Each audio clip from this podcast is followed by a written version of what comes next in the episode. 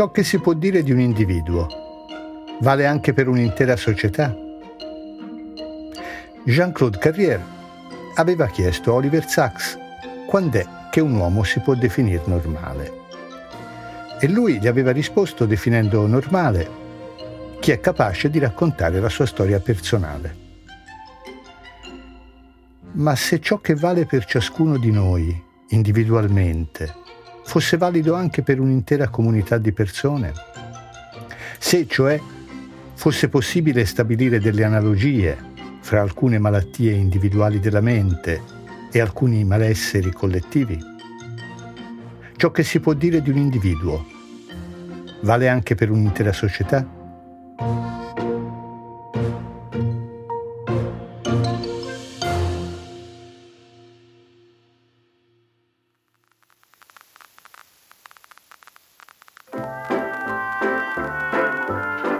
Mi chiamo Roberto Scarpa, ho fatto teatro per tutta la vita, sono un lettore e uno scrittore e ciò che stai ascoltando è Le gocce del colibrì. Passeggiate fra storie vere e di fantasia, avventure nella memoria e incontri con persone indimenticabili. Un tempo da dedicare alla salute, alla felicità e a immaginare insieme il futuro del nostro futuro. In questo nono episodio, intitolato Se soffrissimo di amnesie ce lo ricorderemmo, il Colibrì, per rispondere alla domanda di carriera, ti racconterà di uno storico inglese che formula un'interessante ipotesi sulla scomparsa del passato, di un simpatico salumiere, il signor William Thompson, e del signor Greg, che era diventato improvvisamente cieco, ma non lo sapeva. Poi, facendosi aiutare da un'antica storia di ombre proiettate su un muro, cercherà di capire cosa avviene quando episodi amnesici colpiscono un'intera società.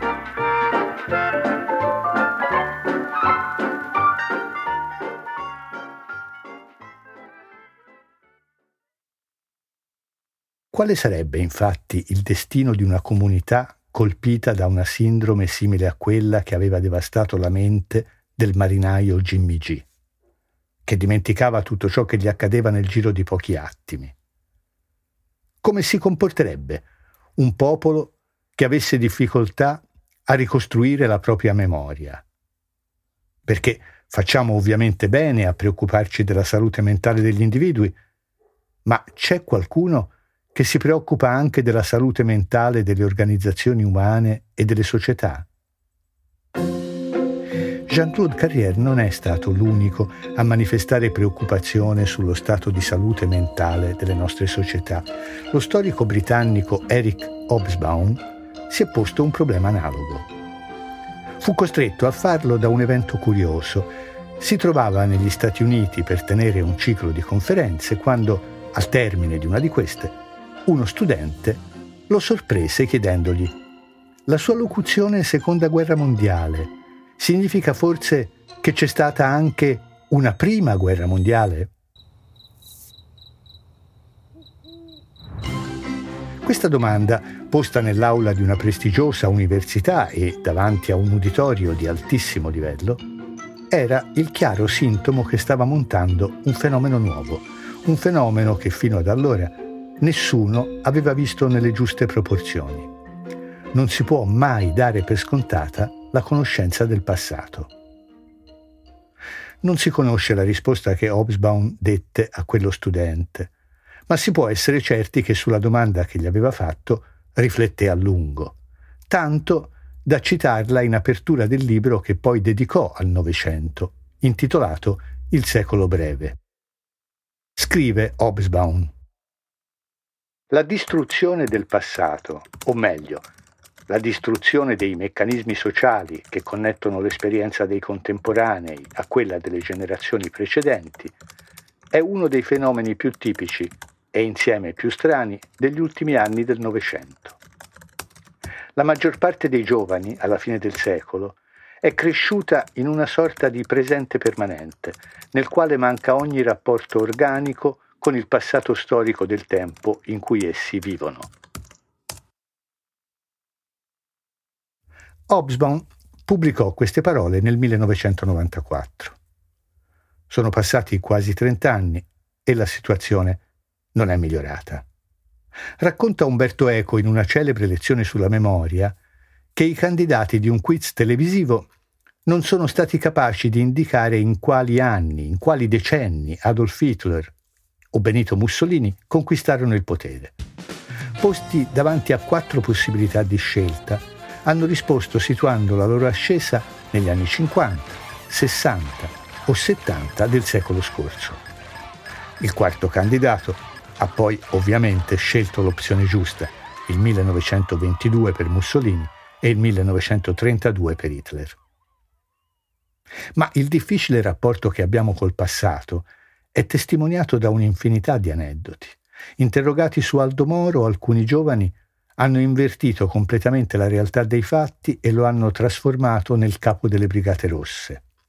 E a un esame, uno studente, cui era stato chiesto a chi si dovesse attribuire la responsabilità della strage del 1980 alla stazione di Bologna, ha risposto i bersaglieri. Nella stessa lezione Eco stabilisce un'importante distinzione fra due tipi di censura cui è sottoposta la memoria. La censura per sottrazione o cancellazione e quella per moltiplicazione o eccesso. La prima è quella tipica dei regimi dispotici, per intenderci Stalin che faceva cancellare dalle fotografie ufficiali i volti dei compagni che aveva fatto eliminare. Nell'epoca di Internet questa forma di censura è di difficile praticabilità ed è stata sostituita dalla seconda, quella appunto per moltiplicazione o eccesso. L'eccesso di informazioni che caratterizza la nostra epoca, il rumore continuo in cui vengono trasmesse, è quindi responsabile delle diffuse amnesie che constatiamo e anche delle risposte errate di quegli studenti e di quei partecipanti ai quiz. Le moderne amnesie avvengono cioè per via della continua cancellazione delle penultime informazioni che riceviamo, sostituite sempre dall'ultima, che però è a sua volta penultima, e così via, all'infinito. Il rumore, prodotto dall'inesauribile flusso di informazioni che riceviamo, ci impedisce cioè di trattenerle per più di qualche attimo. Dimentichiamo tutto nel giro di poco tempo, proprio come accadeva a Jimmy G, protagonista della storia che ti ho raccontato nell'episodio precedente. Del resto, quando troppe persone parlano contemporaneamente, non siamo più in grado di ascoltare. L'epoca della memoria perfetta, che c'era stata promessa dalla rivoluzione digitale, dalla possibilità di conservare memoria di ogni cosa in piccolissimo spazio, ha prodotto, per paradosso, una diffusa smemoratezza. Ma torniamo a Hobsbawm. Dopo aver fatto la diagnosi di una possibile distruzione del passato, si fa un'ulteriore domanda ed è una domanda che riguarda tutti noi. Come sarebbe un mondo nel quale il passato avesse perso il suo ruolo? Che cosa accadrà quando un virus della memoria assumerà quelle dimensioni pandemiche che sono state denunciate pochi anni dopo da Umberto Eco? Difficile dirlo, ma è innegabile che la diagnosi di Hobsbawm somiglia in modo impressionante ad alcune storie di pazienti amnesici raccontate da Oliver Sacks, quella che già conosciamo di Jimmy G, ma anche quella che ti racconterò adesso, del signor William Thompson, un ex salumiere che era ricoverato nell'ospedale dove Sachs lavorava e che quando gli capitava di rispondere al telefono del reparto si presentava sempre così. Gastronomia Thompson, mi dica. Che cosa le do oggi? chiese infatti Thompson a Sachs, sfregandosi le mani al loro primo incontro, scambiandolo per un cliente. Due etti di crudo o un po' di affumicato? Oh, signor Thompson, replicò Sachs, per chi mi prende? Thompson, risvegliato da questa reazione, si corresse immediatamente. Buon Dio, perdonami. Con questa luce non ci si vede proprio. Ti avevo scambiato per un cliente, caro il mio vecchio Tom. Guardi che si sbaglia di nuovo, signor Thompson, replicò Sachs. Eh già, continuò allora lui per niente turbato. Perché mai porteresti un grembiule bianco se tu fossi Tom? No, è chiaro che non sei Tom. Sei Imi, il macellaio cascer qui di fianco. Ma perché non hai macchie di sangue nel grembiule? Pochi affari oggi? Risucchiato in questo vortice di identità fasulle, Sachs non sapeva che dire e si mise a giocherellare con lo stetoscopio che gli ciondolava dal collo. Uno stetoscopio, esclamò allora Thompson. E vorresti farmi credere di essere Imi?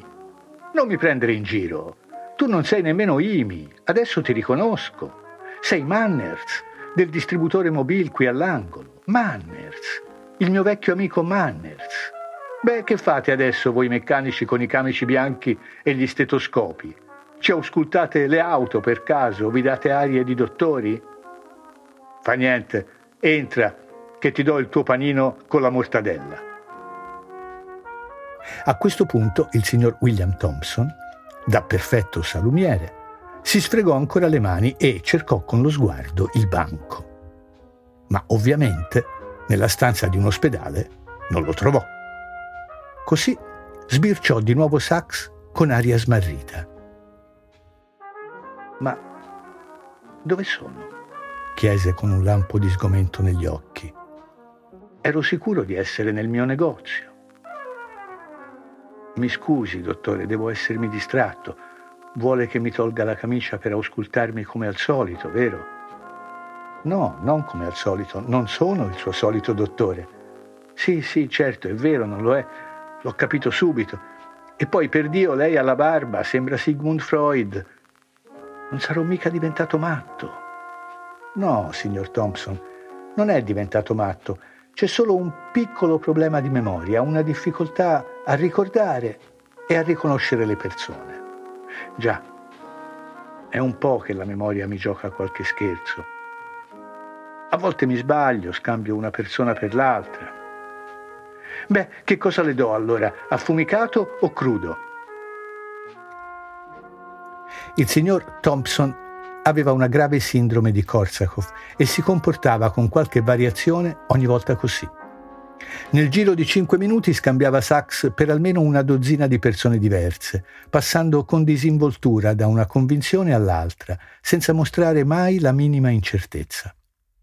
In pratica, non riusciva mai a capire davvero né chi avesse davanti né dove si trovasse lui stesso.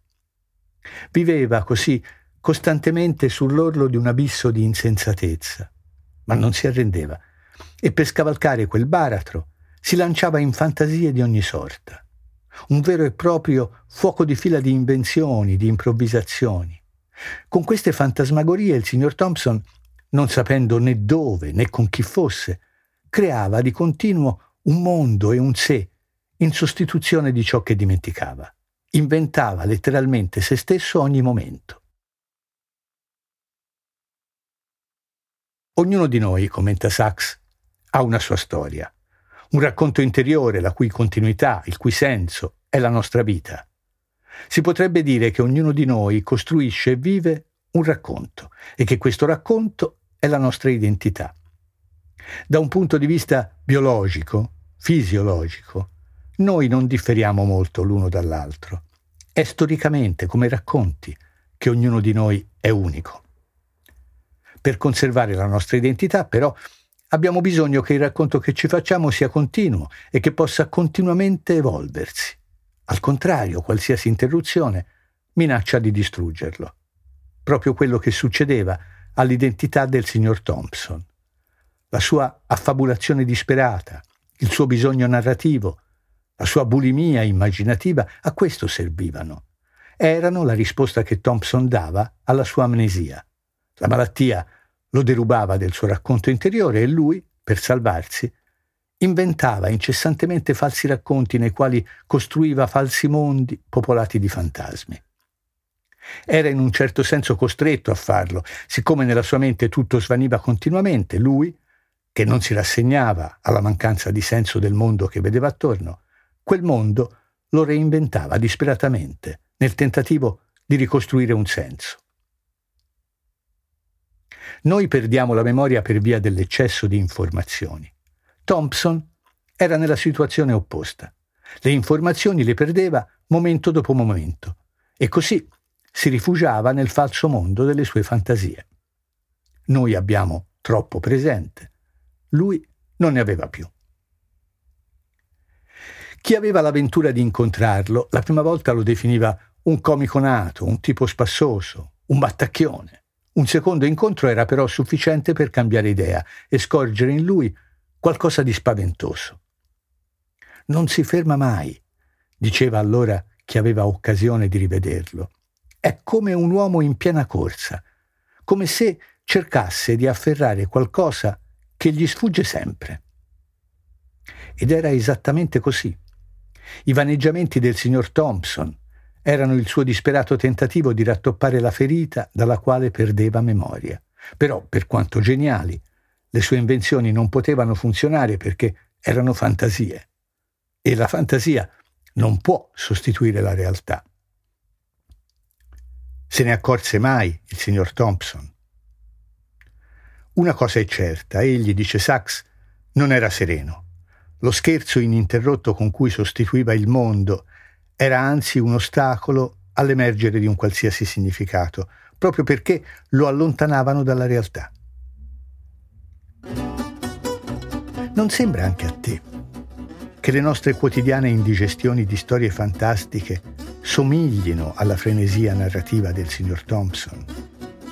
Non capita anche a te di incontrare qualcuno, un parente, un amico, che non riesce più ad ascoltare, che non sa aspettare il suo turno per parlare, qualcuno che in una conversazione cambia continuamente argomento, che non riesce a evadere dalle sue continue fantasie. A me, per esempio, sembra che i vaneggiamenti del signor Thompson abbiano qualche somiglianza anche con i deliri narcisistici, i chiacchiericci interminabili su Twitter, la diffusione di false notizie di cui sono responsabili alcuni uomini politici. Michael Wolff racconta di aver chiesto a Mark Meadows, ultimo capo di gabinetto di Donald Trump, di parlargli della telefonata sconclusionata durante la quale Trump ha chiesto al segretario di Stato della Georgia di trovargli i voti sufficienti a ribaltare il vantaggio di Joe Biden. La cosa sorprendente è che Meadows non ha negato. Ha tentato di difendere Trump cimentandosi nell'arduo tentativo di giustificare quella richiesta illegale con l'insolita epistemologia che quasi tutti coloro che sono vicini a Trump considerano parte integrante della sua presidenza. Quello che Trump intendeva dire, ha detto Meadows, è che, beh, la somma può essere maggiore o minore del tutto. Sembra una battuta di Totò. Le parole che hanno portato all'incriminazione di Trump rientrano, questo è sembrato voler dire Meadows, nel fiotto inesauribile delle sue chiacchiere irriflessive, una sequenza incontenibile di divagazioni, trovate e fissazioni fugaci, più in sintonia con le cadenze della sua voce che con un obbligo qualsiasi nei confronti della logica, con un ragionamento concreto o un significato qualunque. Trump, si chiede Wolf, pensa alle cose che dice? E che cosa intende dire esattamente quando dice quello che dice? Tony Schwartz, il ghostwriter del libro di Trump intitolato L'arte di fare affari, ha coniato una definizione per questo suo modo di fare. I voli pindarici e retorici di Trump sarebbero simili a quelli di un commesso viaggiatore. In altri termini, se lo prendete in parola, siete voi gli sciocchi. Secondo Schwartz, Trump ha successo perché arriva a credere a se stesso, assurgendo a sciocco perfetto e commesso viaggiatore perfetto.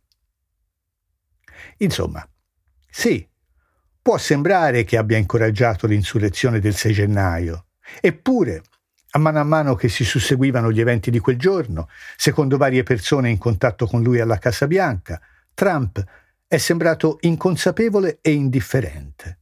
Per esempio, ha sventolato un documento classificato davanti a un giornalista su cui stava cercando di fare colpo, vantandosi di possedere illegalmente documenti e carte riservate. Tutto questo rientra nel suo personaggio. Non curante delle regole, negligente nell'operato, irriflessivo nei confronti delle conseguenze. Trump, il più delle volte, sembra voler infrangere le regole per il puro gusto di farlo, come se fosse semplicemente un bambino capriccioso.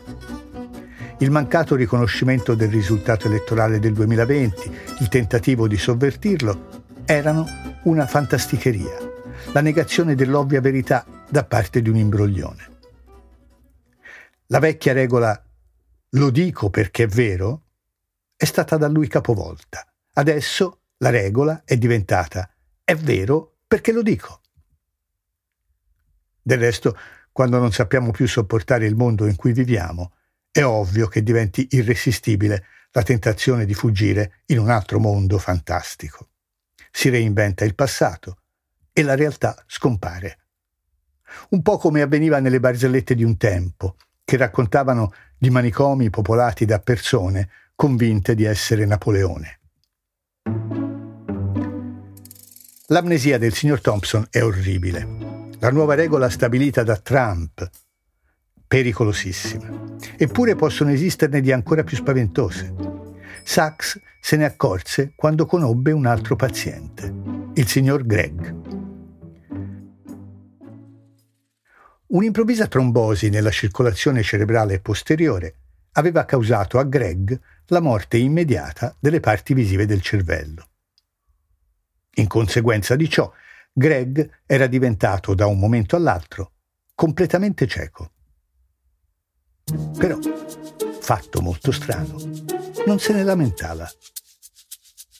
Le domande e i test dimostrarono, al di là di ogni dubbio, non soltanto che Greg era completamente cieco, ma anche che aveva perso ogni immagine e ogni ricordo visivi. Greg era completamente incapace di descrivere qualcosa visivamente e neppure comprendeva le parole vista o luce. La cosa sconcertante era che non avvertiva alcuna perdita. Avendo perso l'idea stessa di vista, era diventato in sostanza una creatura non visiva. Tutta la sua vita vedente era stata cancellata per sempre nell'istante dell'ictus.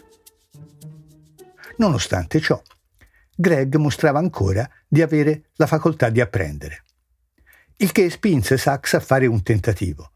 Provò a fargli studiare il metodo Braille, un metodo che consente ai non vedenti non solo di leggere e scrivere, ma anche di fare operazioni matematiche e persino di leggere la musica. Ma non ci fu niente da fare. Greg si rifiutò di imparare il Braille, anzi, fu molto contrariato da quella richiesta. Non la comprendeva, la sentiva come un'imposizione assurda. Che cosa volete da me? Che cosa sta succedendo? gridava. Pensate forse che non ci veda? E poi perché sono qui, in mezzo a tutti questi ciechi?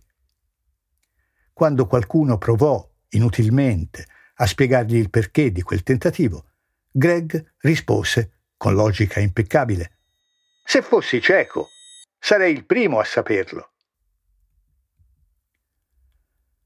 Termina qui la storia di Greg. Davanti a questa singolare forma di amnesia visiva, davanti a questa, come la definisce Sachs, cecità alla cecità, amnesia dell'amnesia.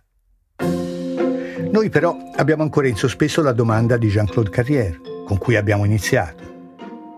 Ciò che si può dire di un individuo potrebbe valere anche per un'intera società? Che ne sarà della nostra società che sta perdendo gli agganci con il suo passato e con la realtà, in cui la vecchia regola, lo dico perché è vero, è stata ribaltata nella nuova regola, è vero perché lo dico.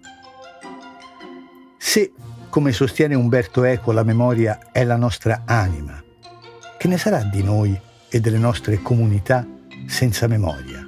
Come sarà un mondo nel quale il passato e la realtà hanno perso il loro ruolo? potremo ancora chiedere a un uomo o a una società o anche a una più piccola organizzazione umana, un'impresa per esempio, che siano stati colpiti da una forma di amnesia, di raccontarsi come una storia? Sì, certo che potremo. Però le risposte che avremo da quell'uomo, da quella società o da quell'organizzazione saranno delle risposte in gran parte fantastiche. Quell'uomo, quella società, quell'organizzazione potranno cioè ancora dire qualcosa di attendibile su di sé, proprio come facevano Jimmy G e il signor Thompson. Nei loro racconti farà ancora capolino qua e là la consapevolezza che qualcosa di importante è andato perso. Quell'uomo, quella società, quell'organizzazione, come era infatti per i pazienti di Sachs, sapranno ancora vagamente di avere un problema con la loro memoria e sapendolo magari accetteranno di curarsi, di impegnarsi a recuperare il passato e la realtà. Al contrario, invece, un uomo, una società, colpiti da un'amnesia simile a quella del signor Gregg, l'amnesia dell'amnesia, questa consapevolezza non potranno più averla, posti davanti alle contraddizioni, ai deficit, alle incongruenze, risponderebbero negando tutto, perché sarebbe semplicemente impossibile ammetterle. Oggi, con le tecnologie che crediamo di avere a nostra disposizione e che in realtà spesso dispongono di noi, con i mille schermi che crediamo ci connettano con il mondo, quando invece spesso ce ne allontanano, Ciascuno può agevolmente costruirsi un mondo artificiale e piacevole in cui vivere e così evitare quello che del mondo non vuole sapere. Non si tratta di criminalizzare le tecnologie che abbiamo creato, ma di osservarne alcuni esiti involontari. Molte sostanze assunte in dosi sbagliate sono letali, mentre nelle dosi corrette sono farmaci. Un po' come avviene a Don Chisciotte, il cui errore non consiste nel fatto di leggere i romanzi di cavalleria, ma nel fatto che eccede nelle sue dosi di lettura. Legge troppo, tanto da uscirne pazzo. Si tratta cioè di imparare a dosare le dosi, in modo che la tecnologia, da veleno, divenga farmaco. L'intelligenza artificiale, il metaverso, ci conducono in mondi che possono essere perfetti, ma sono mondi fantastici. Come fare per tornare al mondo reale? Don Chisciotte ha la fortuna di essere circondato da amici, Sancio Panza per primo, che lo aiutano, pur scherzando con lui, a ritrovare il senno in punto di morte. Però è talmente bella quella realtà aumentata. Perché dovremmo allontanarcene se l'algoritmo ci fornisce sempre quello che vogliamo? È un fenomeno nuovo. Per questo ci ha colti impreparati. Eppure, sembra impossibile. Qualcuno, e non era uno scrittore di fantascienza, lo aveva già descritto 2400 anni fa. Mi riferisco a Platone, che nella Repubblica racconta una storia esemplare, conosciuta come il mito della caverna.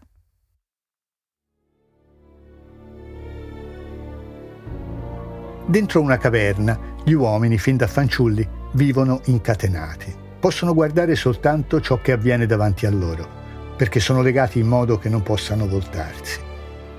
Alle loro spalle, alta e lontana, brilla la luce d'un fuoco e, fra i prigionieri e il fuoco, c'è un muricciolo, simile a quello che c'è nel teatro dei burattini. Ai burattinai quel rialzo serve per nascondervisi dietro e azionare sopra di esso i burattini. In modo simile a quei prigionieri vengono continuamente mostrate delle ombre che raccontano storie fantastiche che a loro sembrano vere. Quegli uomini per Platone somigliano a noi. Credono di vedere la realtà, ma ciò che vedono sono soltanto le ombre che vengono proiettate dal fuoco alle loro spalle sulla parete della caverna che sta loro di fronte. Una parete che somiglia incredibilmente a uno dei nostri schermi. Non potendosi voltare, quei prigionieri non possono vedere l'origine di ciò che vedono davanti a loro, su quello schermo che è diventato la parete della caverna. Perciò, quando quei prigionieri conversano fra loro, lo fanno sulle loro visioni, le scambiano per la realtà, ma ciò che quei prigionieri vedono sono le azioni e le storie artificiali che gli raccontano i burattinai. Potrebbero quei prigionieri sciogliersi dalle catene e guarire dall'illusione in cui sono tenuti? Platone immagina proprio questo, che uno dei prigionieri riesca a liberarsi, riesca ad alzarsi dal suo posto, possa di nuovo girare la testa, camminare e quindi uscire dalla caverna. Quando è finalmente fuori, ovviamente rimane abbagliato dalla luce ed è preso da un dubbio. Che cos'è più vero? Quello che vedeva prima, nel buio, da incatenato? O quello che vede adesso, fuori dalla caverna, da uomo libero? Decide quindi di tornare nella caverna e quando è di nuovo dentro vede, chiaramente, che ciò che gli veniva mostrato erano soltanto ombre artificiali. A questo punto non ha più dubbi, è felice di essersi liberato e prova pietà per i compagni che sono ancora prigionieri. Tenta allora di parlare con loro, gli spiega che sono ancora prigionieri, prova a convincerli che liberarsi è possibile ma viene deriso. Anzi, conclude Platone, forse i compagni lo uccideranno. È una storia che sembra scritta oggi, che parli di noi, della colonizzazione del nostro immaginario, di ciò che potrebbe accaderci con l'intelligenza artificiale, di ciò che forse sta già avvenendo. Essere immersi in una caverna moderna in cui non c'è più bisogno che creiamo noi i nostri contenuti, che raccontiamo noi la nostra storia. Perché adesso è lei, l'intelligenza artificiale, è lei, la nuova burattinaia, a crearli. È lei che ci racconta la nostra storia e decide che cosa raccontarci e che cosa omettere del nostro passato, quale gerarchia dare ai fatti, quale forma agli eventi. E noi, i felici prigionieri. Noi, a questo punto, colpiti da una sindrome simile a quella di Greg, l'amnesia dell'amnesia, a chi fosse riuscito a liberarsi e ci chiedesse di liberarci a nostra volta, probabilmente risponderemmo con una celebre battuta di Erma Bombeck. Ci alzeremmo in coro esclamando Amnesici noi! Ma come vi permettete? Noi non soffriamo di amnesie. Se soffrissimo di amnesie, ce ne ricorderemmo.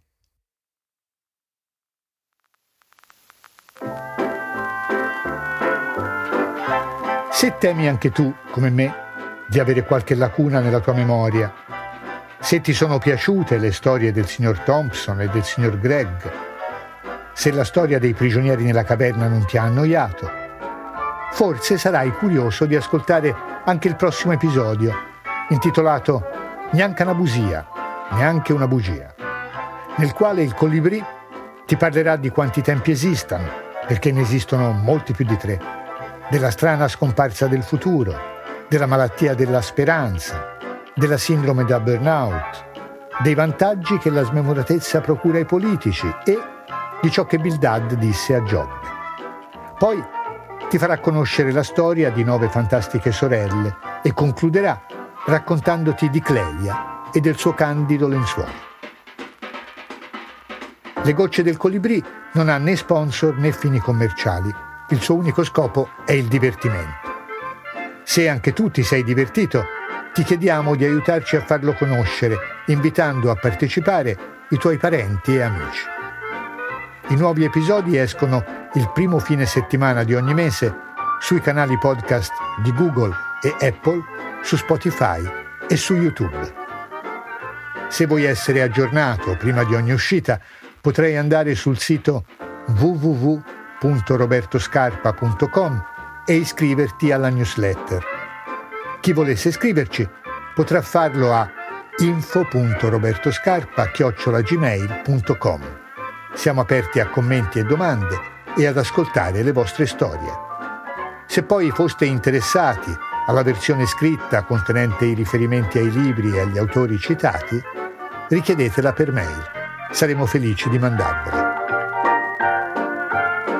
La squadra che realizza le gocce del colibrì è composta da Francesco Petri, Teresa Rosalini e Pietro Scarpa. Come ogni squadra che funzioni, i ruoli hanno una certa fluidità. Comunque, per assegnare un numero ad ogni maglia, le musiche e gli effetti sonori sono curati da Francesco Petri. Teresa Rosalini e Pietro Scarpa si dedicano alla consulenza editoriale. Io, Roberto Scarpa, sono l'autore dei testi. Grazie per l'ascolto e un saluto sospeso fino alla prossima goccia.